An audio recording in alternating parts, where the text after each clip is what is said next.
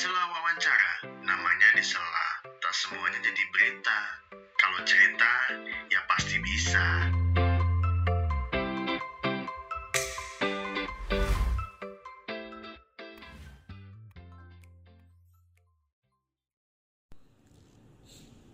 Halo, kembali lagi dengan saya David Eka Istiabudi.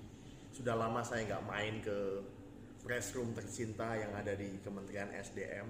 Akhirnya setelah PSBB transisi tiga bulan di rumah, botakin sendiri, jenggot tambah panjang. Teman-teman saya yang agak melebar dan subur jenggotnya, ya ketemu lagi. Saya nggak sendiri, tapi kayaknya saya masih sendiri. Ini karena clip on teman-teman saya masih di mute. On. Oh iya. Apa kabar teman-teman semuanya? David, baik baik. Sehat-sehat Pak. Kepotong. Nah, itu dong. Ya ya baik baik. Apa kabar Firda? Alhamdulillah sejauh ini baik. Baik ya. Baik baik. Firda ini wartawan di salah satu media online ekonomi yang suka mengolah kata dan data-data.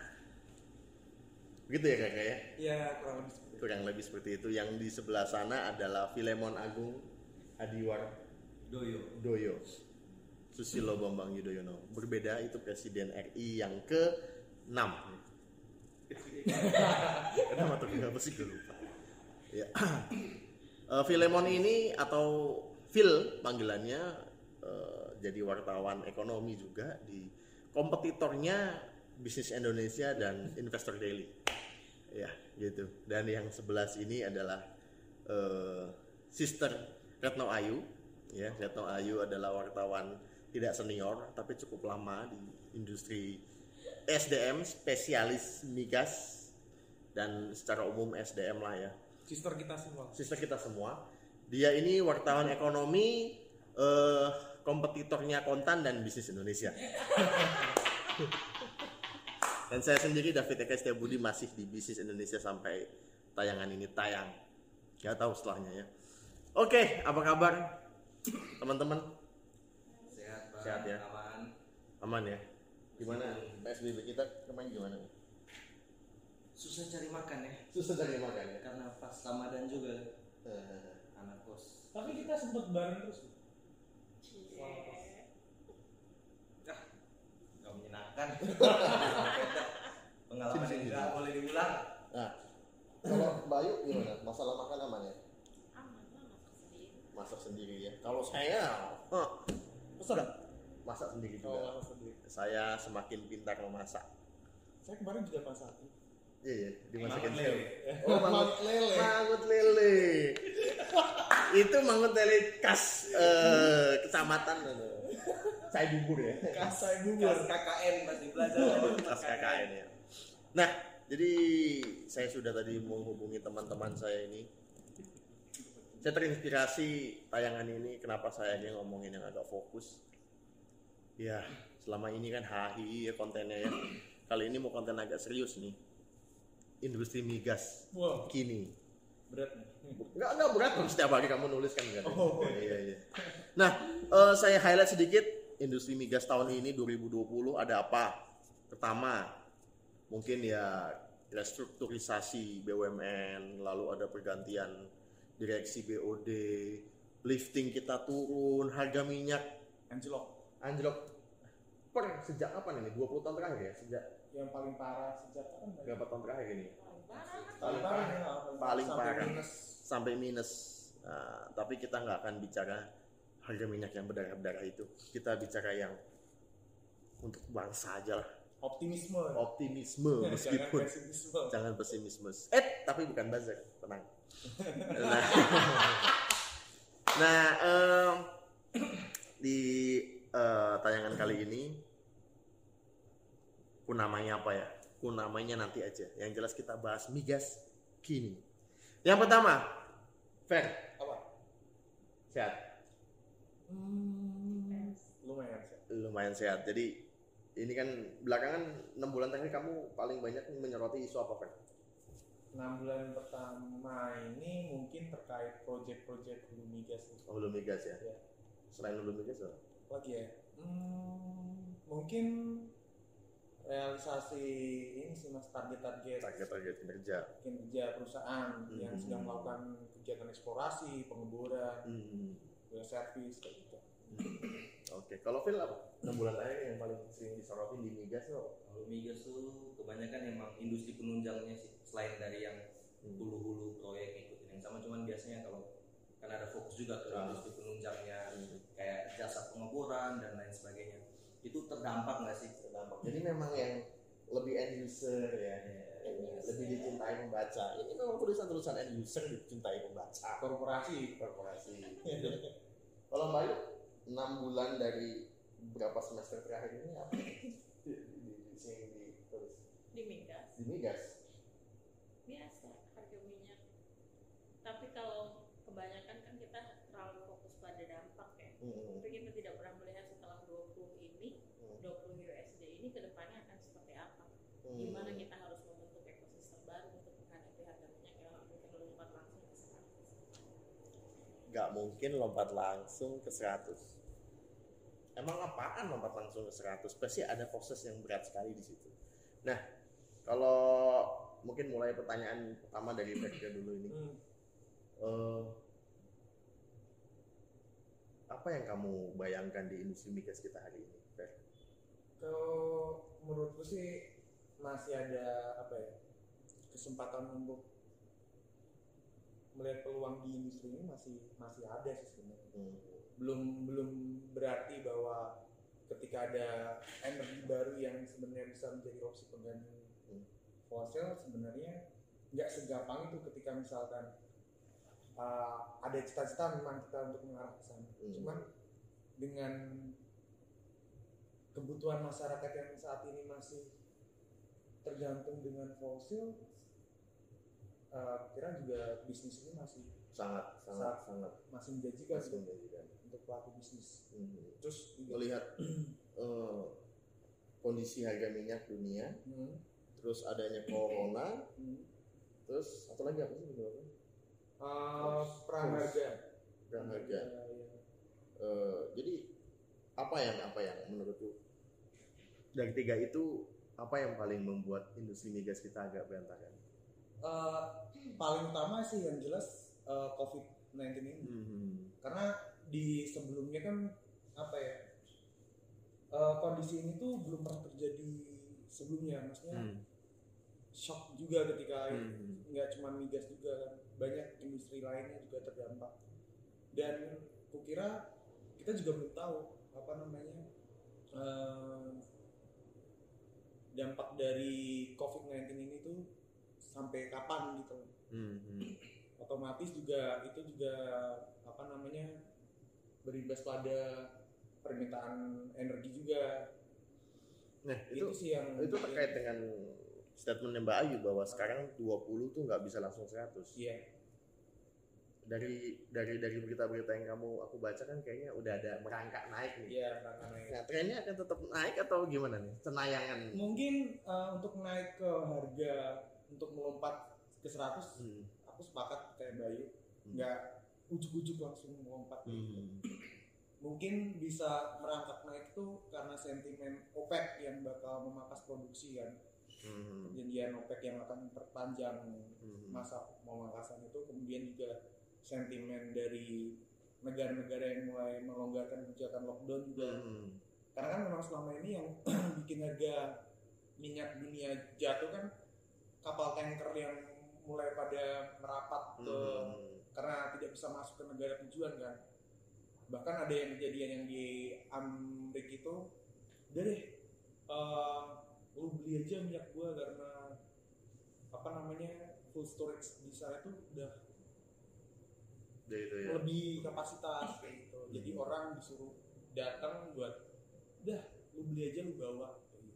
Oh. karena kan eh, kalau di industri hulu migas ini kan nggak bisa apa namanya eh, sumur migas itu dimatikan Berarti disumbat Ah, gitu ya. ah, ah. Bukan kayak sanyo ya. Iya, kayak Iya, gitu iya. karena ada ada biaya yang cukup mahal juga ketika misalnya kita melakukan Maintenance itu. iya menghidupkan kembali sumur migas itu Hmm, Oke oke. Thank you Fer.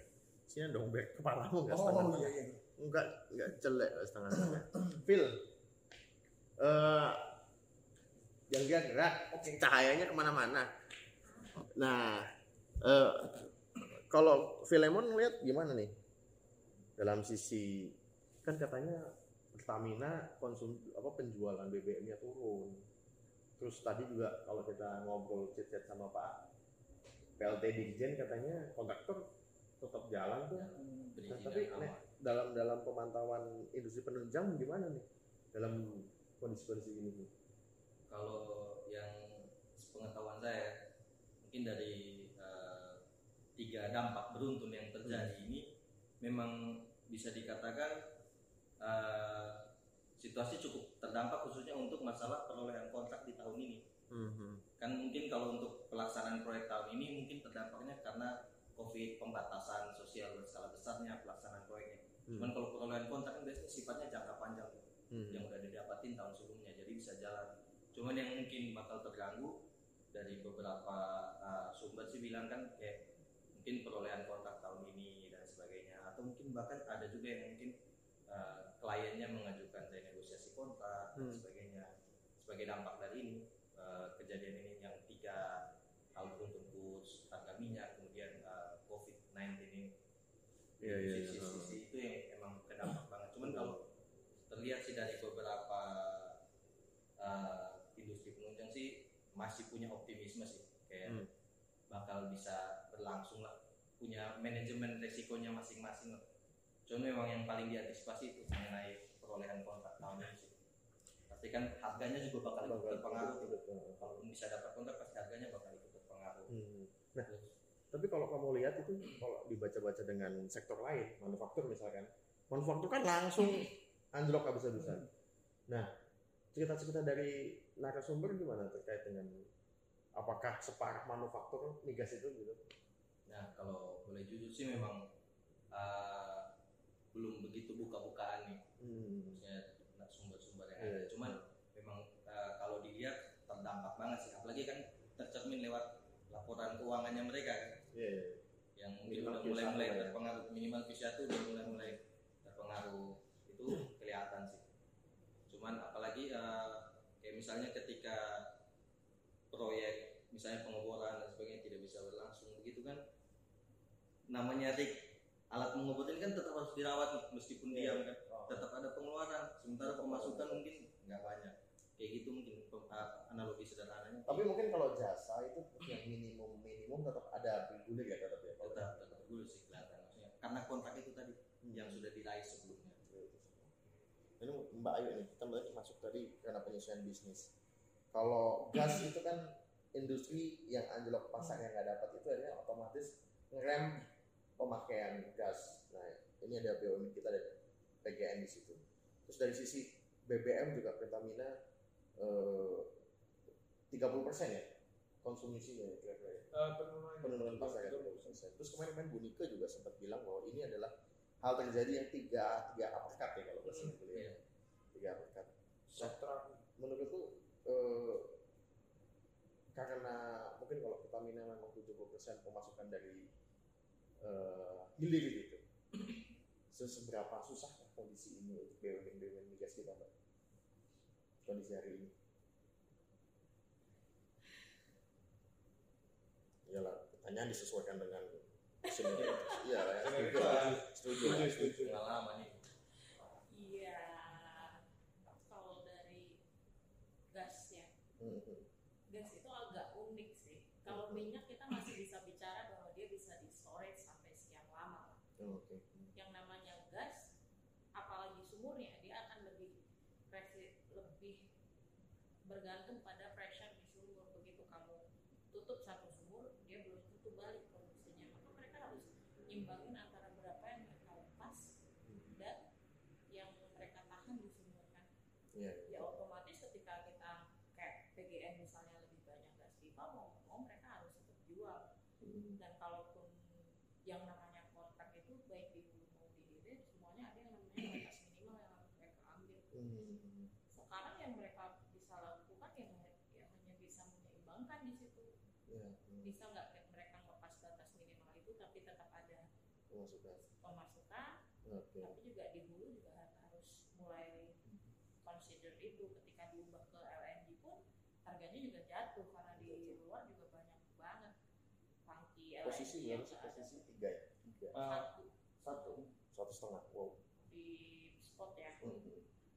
terakhir Cina itu bahkan dia sudah mulai berhenti untuk ngambil kontrak jangka panjang. Which is dia akan ngambil di semuanya di spot sementara kita Hmm. punya kontrak di sini bakal suffer sih bukan hanya BUMN nya ya Hmm. karena ketika ngomongin penjualan gas sebagian masuk ke PN APBN kita Nah, tapi kalau kalau bicara ini kan gas dulu deh. Gas ini kan ibarat kata kan PGN ini atau badan usaha penyalur kan nyalur ke gitu. ya. Dia tidak dia tidak bertanggung jawab atas produksi yang tidak bisa disumbat tadi itu. Nah, dampaknya dia enggak maksudnya dalam artian ke, ke, ke kinerja keuangannya. Segitu tergerusnya kan apa enggak? iya lah Hmm. pemasukan mereka kan biasanya kalau nggak dari gas sales gas transportation Hmm. dan itu sangat bergantung pada demand ketika industri menyerapnya juga rendah turun jauh Hmm. PLN juga penjualan listriknya jatuh otomatis pasti gasnya turun apalagi kalau di PLN itu gas sebagai picker dia adalah pikir bukan pilihan pertama yang akan dinyalakan PLN ketika kondisi susah karena biayanya masih lebih tinggi Hmm. dibanding yang lain Oke. Jadi ibarat kata yang lebih deg-degan ini sebenarnya bisnis gas ya ketimbang minyak ya. Karena kan kalau minyak kan ada demand yang ibarat kata kalau kita sekarang posisi 700 sekian itu 700 ribu lifting sekian itu mayoritas langsung diserap gitu lah ya. Hmm. Cuma sebagian yang karena nggak cocok sama kita di, di- dibuang gitu. Nah ibarat kata lebih berdarah-darah bisnis gas lah ya kira-kira gitu. Hmm, bisa jadi Eh, tentu gitu. Tapi menarik ketika misalkan apa namanya hmm, anjloknya harga minyak ini dengan uh, komoditas lain seperti batu bara gitu itu pengaruhnya terhadap proyek-proyek PLTG yang kemarin sempat digaungkan oleh Ya, PLN itu gimana gitu loh? belum ya. Um, kalau proyek menurutku tidak bisa dilihat tahun ini ya hmm, we have to see the long run of the project Hmm. karena kalau misalnya kita cuma bilang oh sekarang masih murah kok eh, batu bara masih murah Hmm. yang minyak gitu terus kita berhenti untuk menyiapkan yang setelah ini kita akan telat hmm, Ulang lagi. ulang lagi dari awal dan ketika kondisi sampai harga minyak naik lagi kita juga susah lagi gitu. Hmm. Kalau melihat momentum yang ada kan selalu ada ada kurva U lah ya bahasanya. hmm, Kalau kalau di minyak yang sekarang kayaknya nggak mungkin kurva, kurva V ya, tapi kurva U gitu. Nah, kalau dari dari yang posisi 2006 ya, saya posisi berapa sih? terakhir apa Yang minyak anjlok paling paling posisi paling parah tuh 2016 ya? Itu 2008 sih. Yang anjlok parah itu se- sebelum ini ya sebelum itu 2008 ya Amerika itu ya. Ya, ya. Enggak yang premium premium turun itu kan 2016 ya. Premium hilang di, di Jawa? Jokowi. Yang pas subsidi BBM awal-awal awal ya 2015 itu juga kayaknya nggak nggak sampai ini ya. Hmm, karena beda ini sih menurut aku. Ketika kondisi itu Hmm. harga minyak itu turun kondisinya lebih ke kayak eh, eksternal Ya, ya, ya. kondisi politik geopolitik di sana Hmm. tapi kalau sekarang masalahnya ada di demand Hmm. ketika di yang utama di harga minyak kan supply dan demand Hmm. kalau di antara salah satu ini supply itu lebih lebih gampang recover Oke. ketika dia produksinya rendah bisa digenjot Hmm. tapi demand begitu dia jatuh dan posisinya kita ada dalam covid yang kita belum pernah tahu kita belum pernah mengalami hal ini kita nggak tahu berapa lama covid ini Hmm. bertahan belum tentu juga ketika sekarang semua negara udah mulai relaksasi akan naik demandnya karena tidak ada jaminan bahwa di depan tidak akan naik lagi kasusnya ya. dan akan Iya. Nah kalau misalnya kalau misalnya gas nih ya, aku balik ke gas. Gas kita kan manufaktur. Manufaktur itu juga ada yang diekspor. Kalau kita ibarat kata yang masih berdarah-darah suffer karena corona itu kita, sementara negara lain sudah baik. Paling tidak industri gas agak kembali lah ya karena eh, demandnya naik ya pasar ekspor untuk yang manufaktur kita lebih ya bisa naik. gitu. Nah itu kalau kalau kalau dari kemarin juga makanya menarik sekali industri migas ini. Paling belakang tapi jadi jadi anchor bisnis industri mother of industry itu kan yang migas dulu migas gitu backup. backupnya gitu dan eh, kalau dari perspektif saya kalau melihat eh, kondisi sekarang tuh ya sebenarnya setuju sih apa yang disebutkan Budi ke triple uppercut itu Eh, kondisi yang belum pernah terjadi dan isu harga BBM murah. Nah, saya saya sedikit aja nih. Saya nggak minta yang lain. Saya statement saya aja. Benar juga. Dimurahin tapi kalau nggak ada yang beli sama aja. sama aja gitu. Ya itu kebenaran yang paling benar maksud saya. Paling oke. Nah eh, next nih. Dengan situasi kayak gini di negara kita sendiri juga terjadi adanya proses eh, sebenarnya proses yang biasa ya. Karena ini eh, proses politik yang baru lalu ada visi menteri eh, baru untuk holding yang diteruskan dari dulu juga gitu. mungkin pertama kali kemarin ada eh, perombakan di PGN lalu lanjut ke perusahaan-perusahaan Minerba. Perusahaan di Minerba tuh udah duluan dah Pertamina itu minggu lalu beberapa waktu lalu. Dan yang bikin shock atau shock apa ya kejutan adalah terjadi restrukturisasi Eh, kemarin eh, narasi yang disampaikan eh, Pertamina adalah lebih ring lebih ringkes agile agile Ijal. Ijal itu, ijal. itu itu ada yang dikabutin Ijal itu bahasa Inggris. Bahasa Inggris. Bahasa Inggris. nggak maksudnya kalau dibuat di ini kan setidaknya Lincah, kan lebih lincah, iya lebih lincah. Jadi lebih lincah eh, karena lebih sedikit. Tapi eh, rumput apa namanya akar ke bawahnya semakin ini ya maksudku ya apa ya bukan ramai tapi kompleks ke bawah ya Iya. karena serabutnya banyak gitu. Ya ini lebih pas sama Mbak Ayu nih karena ya beliau ini banyak semester liputan migas yang dilalui. Mbak Ayu eh, soal eh, restrukturisasi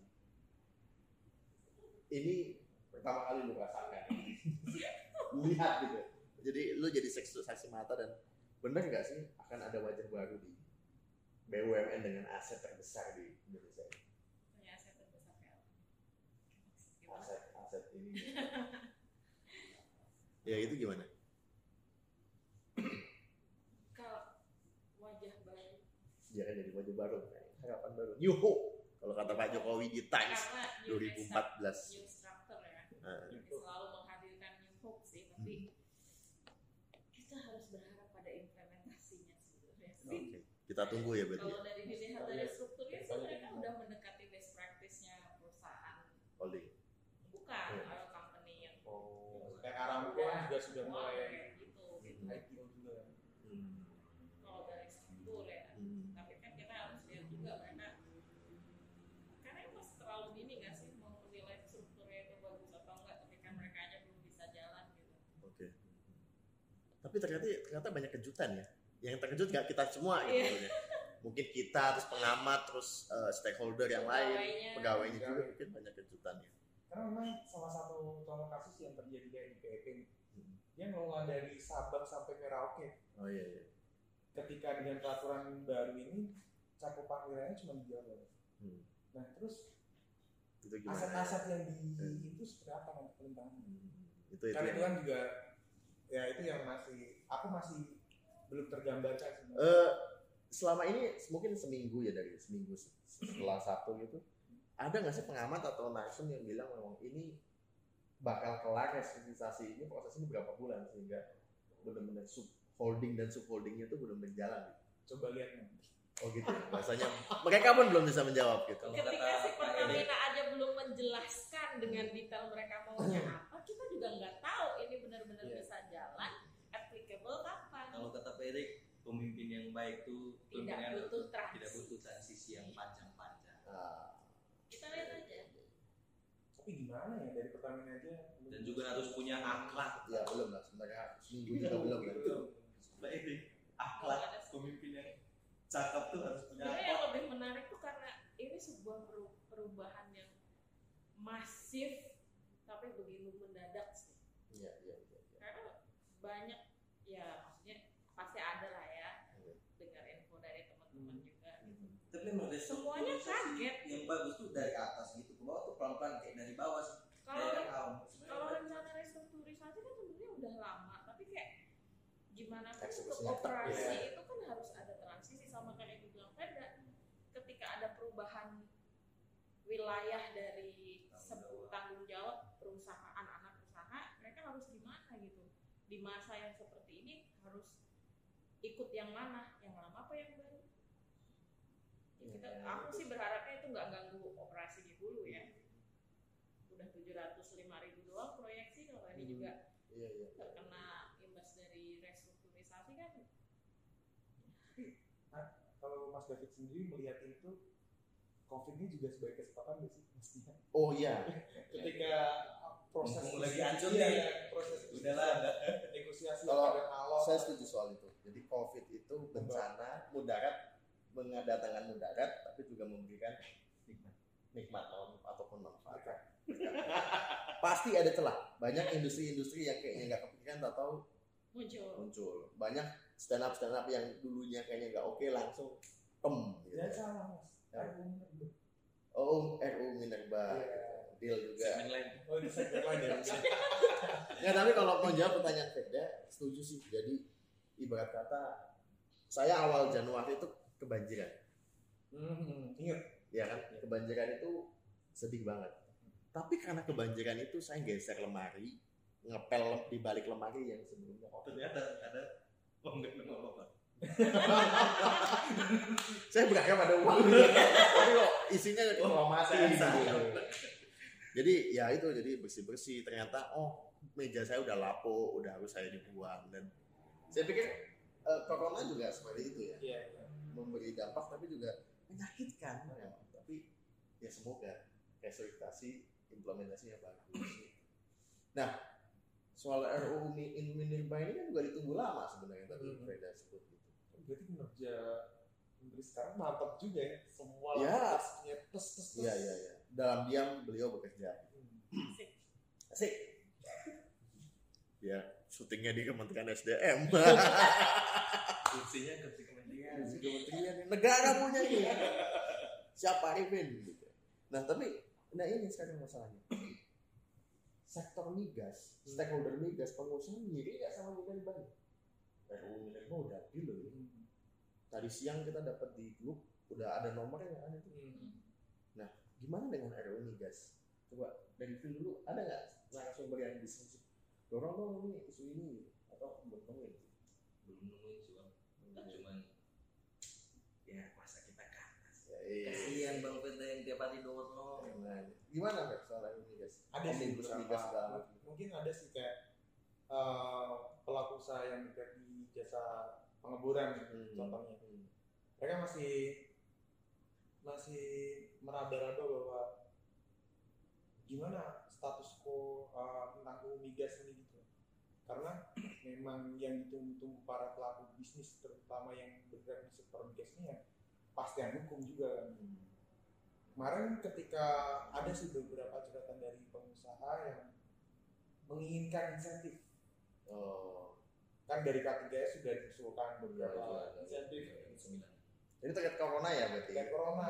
Nah berhubung masih apa namanya, tapi di sisi lain mereka juga masih menunggu bahwa kepastian hukum yang sebenarnya itu Payung apa, hukumnya payung hukumnya juga bagaimana dalam mengatur segala macam di sektor migas ini.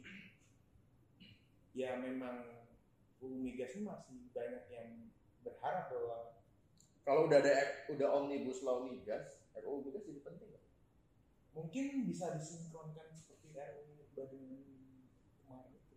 Mungkin gini sih, Gimana ya? tetap harus ada ya tetap memang harus Karena ada. di mana pun bisnis migas itu kan complicated ya. Ah, ah. Karena nggak selesai bisa hanya ketika- sekedar beberapa pasal ini.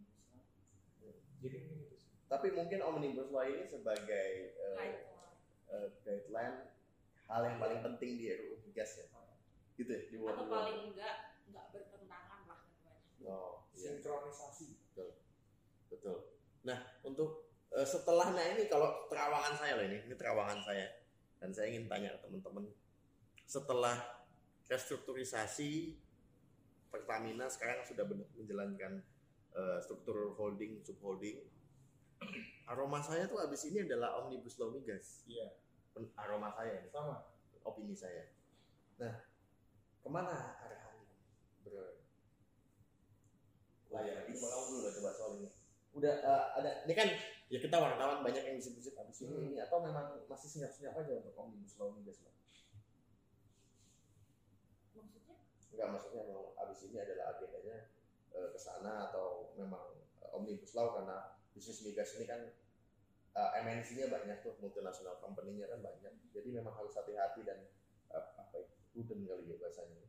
Apa terkait ini BUMN khusus itu? Nah, iya itu bisa dulu loh, nanti lah itu. sebenarnya aku gak pengen berharap sih Eh, ini ini jawaban semi personal.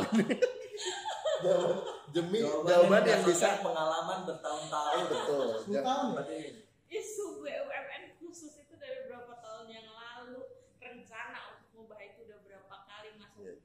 apa prolegnas nggak kelar kelar Berarti sangat di tahun dibutuhkan dong, ini migas nggak masuk prolegnas maksudnya berarti sangat dibutuhkan nggak sih? Yes, ketika yes. itu setiap tahun dicanangkan, dicanangkan. Iya, Ada kebutuhan memang sekali untuk karena emang itu itu. UU udah cacat kan Hmm. Maksudku Iya, iya. ketika kita berada dalam sebuah bisnis yang bahkan undang-undangnya pun udah banyak di otak atik kita nggak tahu harus ngikutnya ke mana Iya. guideline mana yang beneran bisa menjamin bahwa kita ketika kita berbuat A kita akan mendapatkan B seperti yang dijanjikan Ya, investoran juga punya jaminan. Dan itu enggak, enggak, yang kamu omongkan itu juga menjadi pertanyaan. Benar nggak sih kalau misalkan udah ada undang-undang migas langsung hujan investasi di Indonesia pada tergantung isinya Oh, tergantung isinya juga. Tergantung titipannya mungkin. Ya ya ya ya. ya. Tapi kalau kalau dari sisi BUMN khusus ini, nggak menarik. Eh, di undang-undang nanti ada di sini di undang-undang yang dulu tahun 70-an tuh yang Pertamina sebagai eh, Iya. BMK itu kan Pertamina yang punya hak pengelolaan ya Nah, atau penugasan segala macam. Adalah BP BP Migas, eh, habis itu ke SKK Migas gitu. Sekarang eh, mau ke mana nih? Yang jadi BUMNK ini SKK Migas kah? Atau badan usaha yang sudah ada dikasih jubah yang lebih confident untuk ngurusin hulu migas? Coba coba, lu dulu deh. Kalau aku sih arahannya mending apa ya? Dilebur aja.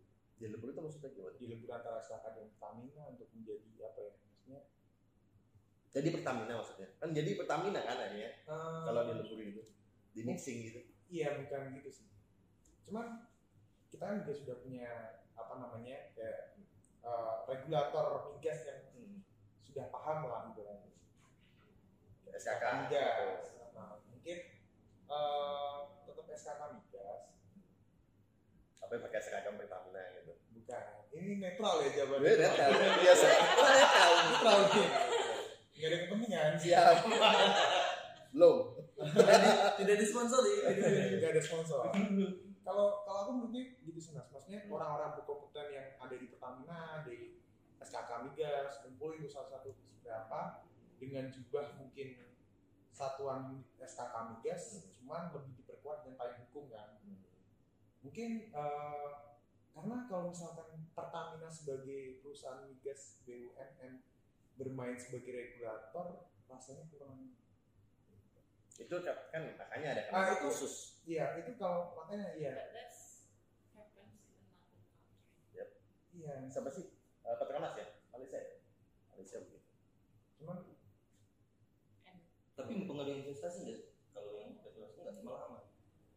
tergantung sebenarnya negaranya maunya gimana kan ketika kita ketik, ketika yang disebut perwakilan negara itu dititipkan ke BUMN katakanlah model Ah. Petronas akhirnya kontrak dengan perusahaan lain perusahaan migas lain itu menjadi setara kan B2B Hmm, bukan B2G. gak ada signature base itu. jadi ketika ada masalah bempernya adalah Petronas Iya. Oh. tapi di lain di sisi lain ketika Petronas kena misalnya eh, kita nggak usah pakai Petronas ya si perusahaannya misalnya di issue apa dia akan kena Kontraktornya yang harus bayar. Harus bayar. nah kita kan pengennya dulu ketika kenapa si SKK ada kalau G2B itu eh, walaupun dia di G2B tapi ketika kontraktor misalnya ada permasalahan di kontrak dia mau nuntut ke SKK nggak ada aset yang bisa diambil. Tapi enak tapi di sisi lain itu menempatkan negara menjadi lawan dari sebuah perusahaan Hmm. tergantung mana yang mau dipilih Hmm, kayak gitu. Jadi sebenarnya awalnya kita menjalankan bisnis yang benar-benar pure bisnis ya. Disewain ladang lu urus kalau ada apa-apa lu yang kena gitu kayak gitu kan. Disewain. Enggak itu malah justru ketika dulu zaman zamannya dulu ya. Zaman Pertamina. semua yang ngurus Pertamina. Akhirnya Hmm, si investor nggak perlu ngurus hal-hal yang teknis kan? Betul, betul, mereka betul. cuma ngurus gua harus ngebor. Intinya dia fokus teknis ngebor lah ya. sama ngasilin minyak gitu. Kalau Phil gimana Phil melihat BUMN khusus ini sebagai anak baru sebenarnya kalau sebagai pemahaman anak yang masih baru masih awam kan Ya. kalau melihat kayak SKK Migas selaku regulator kemudian dengan sistem kepengurusannya hmm. saya rasa ketika kemudian nanti ada BUMN khusus saya berharap tidak jauh berbeda sih Hmm. maksudnya tidak lagi terlalu banyak campur tangan butuh lagi masa transisi perubahan yang eh, dalam banget tuh. Loh iya iya. Tapi maksudnya sudah terlalu banyak eh, PR yang harus dikerjakan. Ketika harus berubah lagi jangan sampai kemudian PR itu dilupakan tuh. Iya iya. Kemudian maksudnya ketika ada perubahan silakan ada mungkin ada penambahan undang atau apa. Tapi eh, tidak menanggalkan tugas-tugas yang ada sejauh ini loh. Apalagi dengan struktur yang sudah ada sejauh ini sudah dibangun. Harus dibangun ulang lagi dan sebagainya. Mungkin kalau memang ada pun ada perubahan ya mungkin penambahan apa peran apa tapi tidak juga mengeliminalisir tugas-tugas. Siapa tahu mungkin ada tugas yang belum selesai nih. Dieliminis eliminalisir. Iya. kemudian kayak dihilangkan padahal sebenarnya ini belum selesai nih selesai dulu lah. Ya kalau kalau kalau mungkin nambahin Phil itu kalau menurut saya lebih ke ini. Sekarang ketika itu jadi BUMNK, drama lelang, drama ya drama-drama itu terpangkas nggak kira-kira? Ya misalkan atau memang pemerintah nila nih ladang siap di ini langsung sikat aja tawarin gitu kalau nggak ada yang mau lu sendiri garap gitu. atau nggak begitu lalu karena kita punya ada dualisme ya bukan dualisme ya Bas, ya. ada dua eh, PSC kontrak yang berlaku di, di tempat kita. Nah itu gimana ke depan? Apakah BUMNK ini punya hak untuk memilih gue maunya yang kiri atau kanan gitu? Itu juga perlu dijelasin. Nah, tapi PSC kontrak cuma permen ya? PSC kontrak kita cuma permen ya? Basisnya.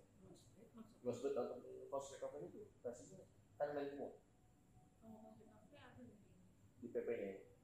PP-nya. Tapi kalau udah PA ada di gross cuma permen gitu.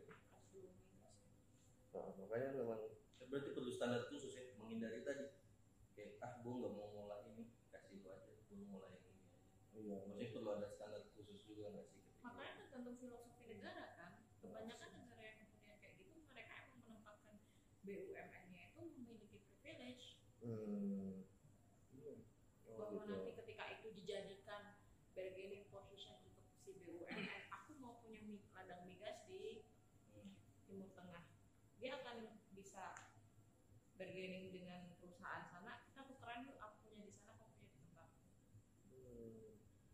Dan dan nyebut nyebut yang di statement Mbak Ayu ini sih langsung kepikiran apa undang-undang BUMN tuh.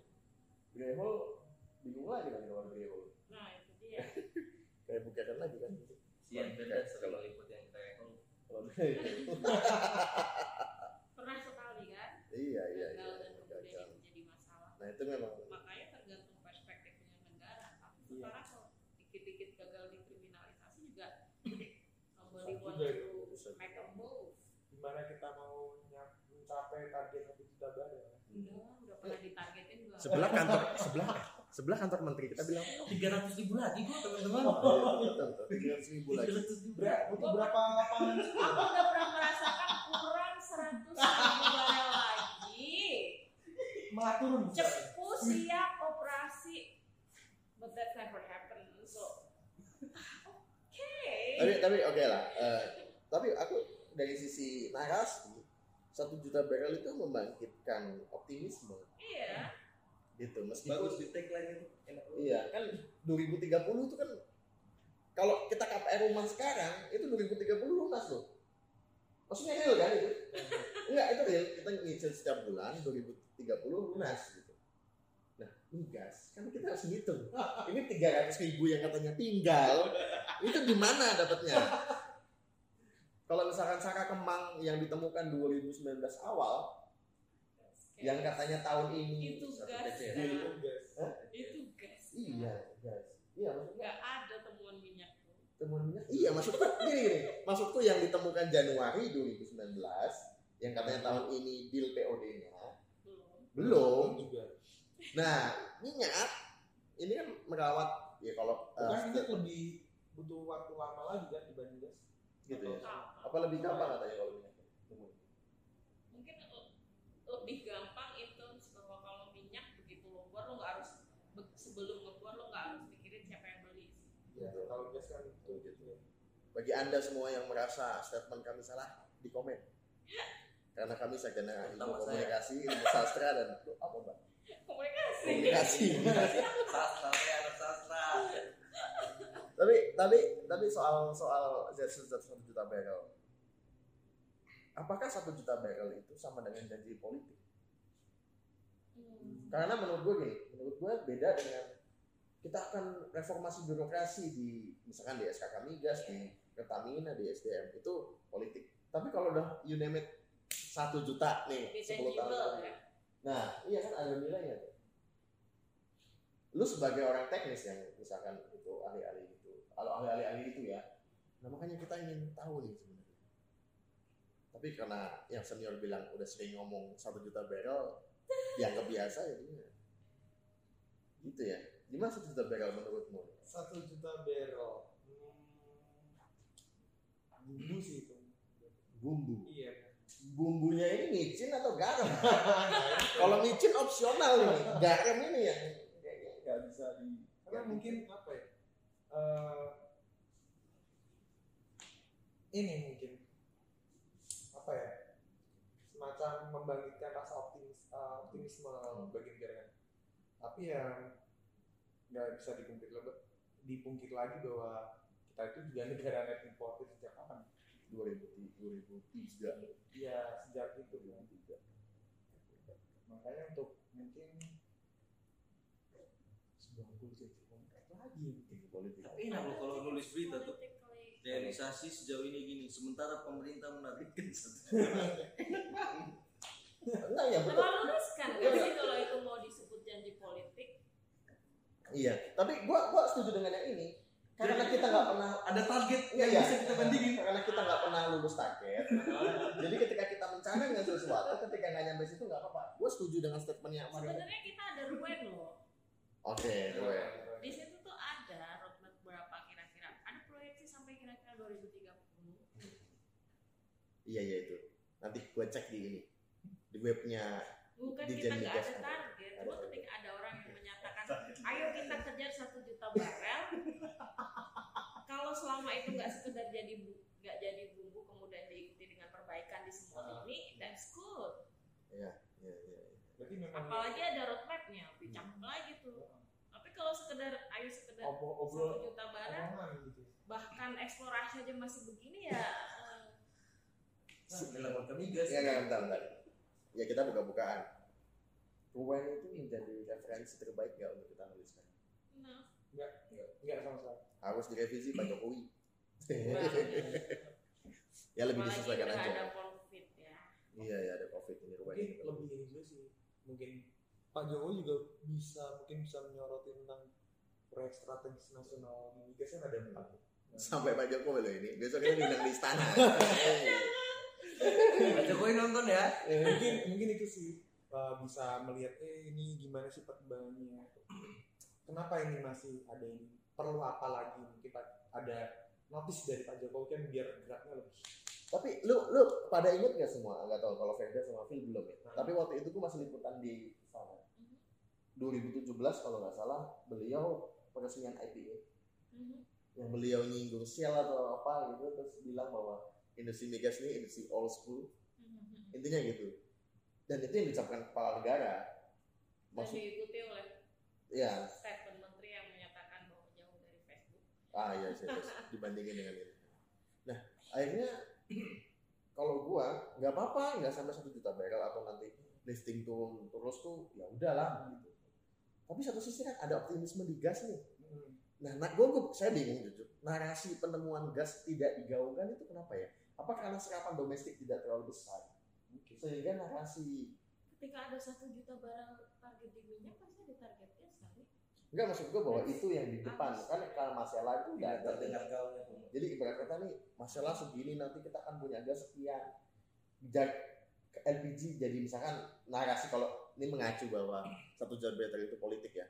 Kalau dengan ada masalah dengan temuan-temuan gas bla bla saka kemang bla bla bla itu nanti gas rumah tangga gratis atau Hmm. lebih murah Hmm.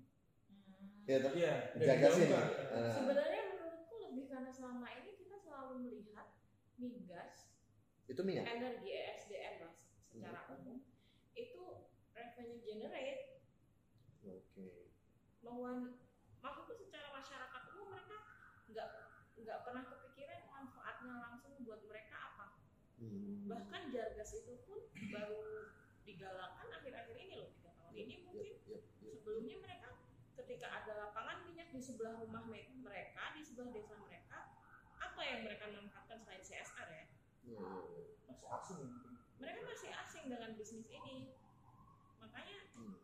nggak ada orang yang kepikiran ini penting untuk ini untuk dikembangkan gitu padahal kita kan benar-benar masih butuh gitu. Hmm. Terus kalau langsung Bu, yang langsung yang end user itu banyak yang gas gas gitu.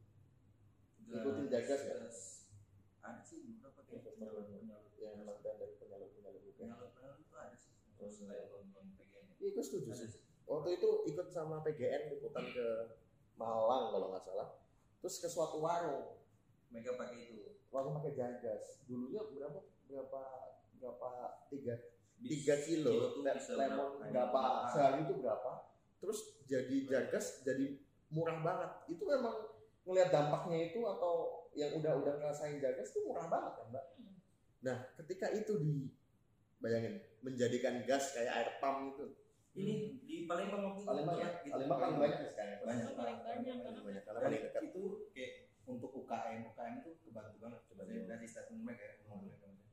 kayak eh, mengurangi uang yang dikeluarkan untuk beli Ah. gas tabung Ikut ikut BPH waktu itu. enggak itu Pertamina itu dan lebih secure sih ya keamanan. dan juga safety-nya mbak safety secure Oke memang jagas nggak bisa di mana-mana. Iya. Oke oke tapi kan tempat lubangnya gas kan banyak tuh. Ya itu aja tambah di situ aja. Kalau Jakarta nggak bisa jagas ya nggak apa-apa pakai kompor listrik yang katanya tahun lalu di kampanye Pak Menteri yang lama. gitu. Ah, kalau hilir bro ini nggak terlalu banyak ngomong. Kawan ya. Iya iya. Tapi kalau terkait dengan healing nih, saya habis kemarin habis bikin webinar terkait dengan BBM. Euro Euro 2, Euro 3, Euro 4 Yang Bapak jadi moderator. yang layak tapi nggak terkait dengan itu ya eh, inilah ya bingungnya ketika BBM isu BBM jadi isu politik ini akan serumit ini gitu Eh, dan nggak gampang deh ngapus premium pasti atau mau tutup kuping terus ngilangin gitu tapi saya yakin kok selain omnibus law isu ini BBM ramah lingkungan akan bakal menarik dan eh, gue sih setuju kalau eh, apa namanya ada transisi supaya kita lebih melihat langit biru Jakarta pas PSBB itu loh.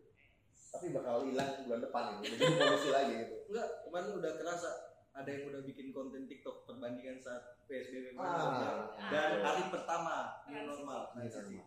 langsung segitunya. Terus saya saya lihat juga tuh dulu tuh yang pas di fotonya BBC atau di mana tuh yang Lotus atau apa Hmm. yang apa Gunung Fuji itu loh.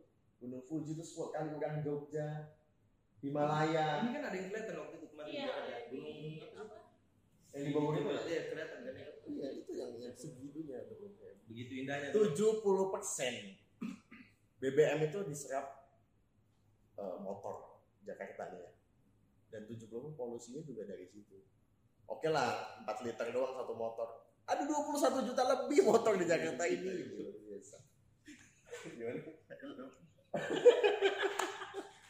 Enggak, itu helm, Mbak. Itu cuma helm. Ini helm ini. Helm ini. Helm motor listrik. Enggak, enggak. Ini helm apa? Safety. Oh, safety. Pakai. Nah, ini pertanyaan terakhir nih untuk kita semua malam ini.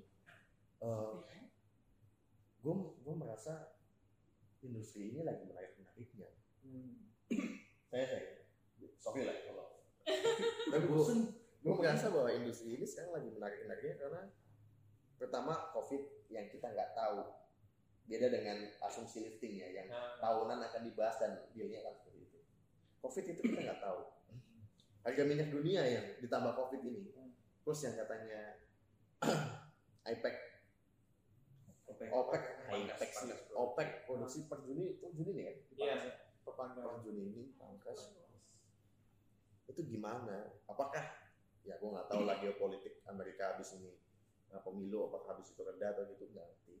Tapi itu menarik. Yang ketiga adalah resultasi eh, BUMN eh, holding migas holding migas lalu dan eh, RUU migas atau omnibus law eh, sektor migas itu menarik banget ke depan ditambah lagi gas harga gas 6 dolar premium BTU untuk tujuh industri itu gitu pokoknya banyak banget yang bakal oke buat di di sektor migas nah pertanyaannya adalah bakal lebih banyak kembali eh ini, ini enak yang bakal orang presiden bakal atau kita semua bakal menganggap bahwa industri SDM khususnya migas ini old school industri yang tidak patut diperjuangkan atau seperti apa?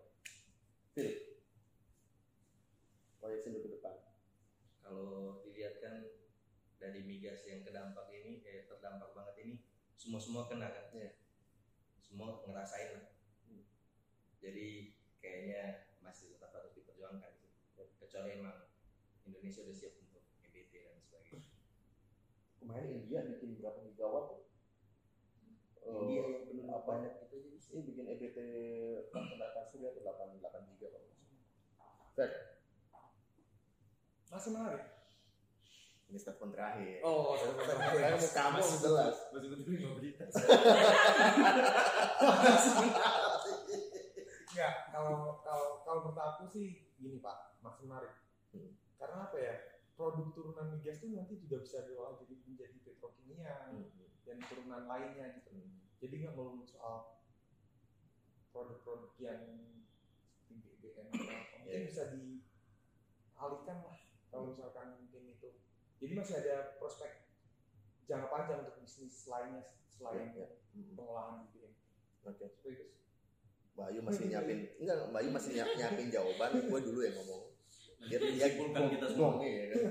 Kalau kalau saya ini akan berkaca pada statement salah satu narasumber saya. Hmm. Migas itu mother of industry. Ya kan? Migas nggak ada, logam. Trans Kalimantan tuh yang masuk PSN. Nah, Bingung nanti kalau dibatalin KS nggak dapat atau perusahaan Iya. baja lainnya nggak dapat project gitu. Satu yang dari gas. Terus industri, dia bilang begini, coba lu cek industri pendukung migas itu PDB kontribusi pajaknya itu gede paling gede dari sisi iya sih kalau ngeliat industri baja juga udah segitu. Investasinya ngeri banget gitu. itu pertama ya dari sisi rantai industrinya. Yang kedua adalah kita masih meng- masih walaupun pemerintah bilang eh, migas tidak sebagai apa pemasukan tapi sebagai pendorong ekonomi buktinya kayaknya masih menganggap bahwa pemasukan dari migas pajak segala macam itu sebagai sesuatu yang eh, diandalkan untuk APBN Iya. kan sering di highlight nggak sih? Iya itu itu ya padahal padahal kita dibilangnya adalah penggerak ekonomi ya. Hmm. nah mungkin implementasi 6 gas itu diharapkan jadi penggerak ekonomi. Nah sayangnya kita kehilangan 700 triliun sampai 2004 Las, eh dengan 2024 implementasi itu. Dengan implementasi diharapkan digantikan oleh dari manufaktur ya dengan industri itu. Benar juga. Benar nggak dividen, ekspor, PPN yang didapatkan oleh industri itu equal dengan 700 triliun itu. Itu pertanyaan yang menggelitik tapi menarik juga. Nah yang terakhir adalah soal eh, BBM murah bahwa pro rakyat, pemimpin pro rakyat. Narasi itu narasi yang harusnya nggak udah nggak lagi. LPG 3 kilo langka, kesusahan, ini zaman zolim segala macam sulit kalau kita nganggap itu. Nah untuk itu memang menurut gua sektor ini sektor yang masih menjanjikan dan mungkin agak susah belajar ya, nggak belajar untuk mengerti isu ini karena isu ini kayak dianggapnya yang namanya migas ya cuma LPG dan itu. BBM. Padahal itu variabel paling bawah gitu. Yang nggak tahu yang nonton mungkin udah pakai jagas dan anda pasti bisa lah komen kalau anda punya Tapi jagas. siapa tahu yang nonton lagi ngebor. Ngebor minyak. Siap siap. Dulu banget. Respect pak, respect. Saya udah pernah ke rig tapi nggak berani naik. nah itu jadi menurut gua eh, sektor migas ini meskipun liftingnya terus turun, yang katanya tahun-tahun dulu kita pernah di atas satu juta, oke lah itu masa lalu. Ke depannya ya udahlah kita terima minyaknya kosong, tapi kita harapkan Saka Kemang, Masela itu jadi IDD. New Hope, IDD, New Hope. Rokan sama ya Rokan lah kalau cepu kayaknya masih ada begini-begini dikit lah ya. Meskipun udah begini, tapi harapannya segitu. Jadi masih sangat menarik dan kayaknya akan ada episode kedua kalau dari saya. Mbak Ayu, lu sebagai Gongnya. gongnya nih. Tung. Silakan, Bu. Jatuh gue. Sama Pak. Saya juga. I think it will be better if we have more than one choices. Maksudku ketika kita EBT itu penting, aku juga sangat mendukung pengembangan EBT karena gimana pun yang namanya industri ekstraktif dia tidak terbarukan, ada batas di mana itu akan habis. Tapi untuk menuju ke EBT bisa dan dari awal pun EBT juga tidak pernah diskenariokan menggantikan fosil. Mereka ya complementary kalau misalnya kita abandon industri migas hari ini, kekosongan sampai kita punya EBT yang cukup untuk memenuhi kebutuhan energi kita, mau diisi apa? Itu aja sih. Kalau misalnya eh oke industri ini kotor, mungkin banyak mafianya apa, yang perlu diperbaiki kan dari di dalam itu aja. Gitu. Habiskan dulu energinya. Gimana pun minyak masih jadi opsi energi yang paling gampang untuk didis- didistribusikan. Kita mau pakai kendaraan listrik di kota besar seperti Jakarta kelihatan sangat visible. Wah, Bagaimana di saya. pulau kecil Iya. rumahnya feel, Jalan saya bagus pak, jalan rumah saya bagus. tapi listriknya gimana? Itulah pakai. Apakah PLN kemudian juga akan investasi besar-besaran di sebuah pulau kecil hanya untuk menghidupi beberapa puluh mobil listrik? Setuju soal itu. Rela ngolor kabel dari Lombok ke apa? Ke mana? Bawah laut. Gili, ke Gili, ke Gili itu. Gili masih ada potensi Pariwisata. pariwisata. Bayangkan beneran pulau yang Gersang emang buat tinggal. Ya, ada. Anambas. Anambas ada ya? Itu juga PLTD mungkin ya solusi terakhirnya adalah PLTD diesel juga itu. Ujungnya balik ke PLTD. solar itu. Iya kan sih oke. Semoga nggak sampai ke sana. tapi gue penasaran soal BUMN dengan aset terbesar tadi. Gue gue pikir gue pikir itu Pertamina. Sama bener.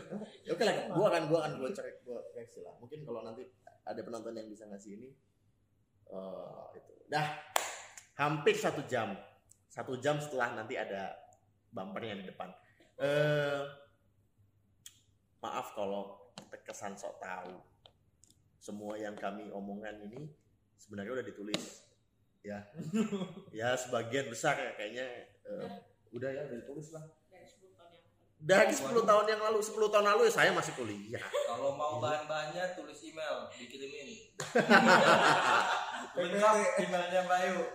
Nah ya tapi eh, ya itu yang yang kami sampaikan ini perspektif kami yang melihat apa yang kami tulis selama ini. Gitu.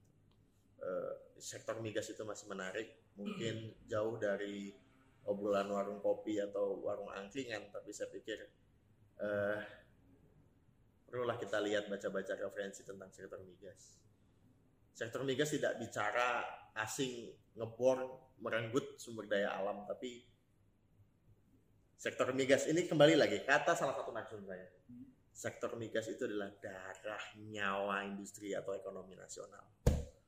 Oke, Ferda, Filemon, Retno Ayu dan David Eka pamit.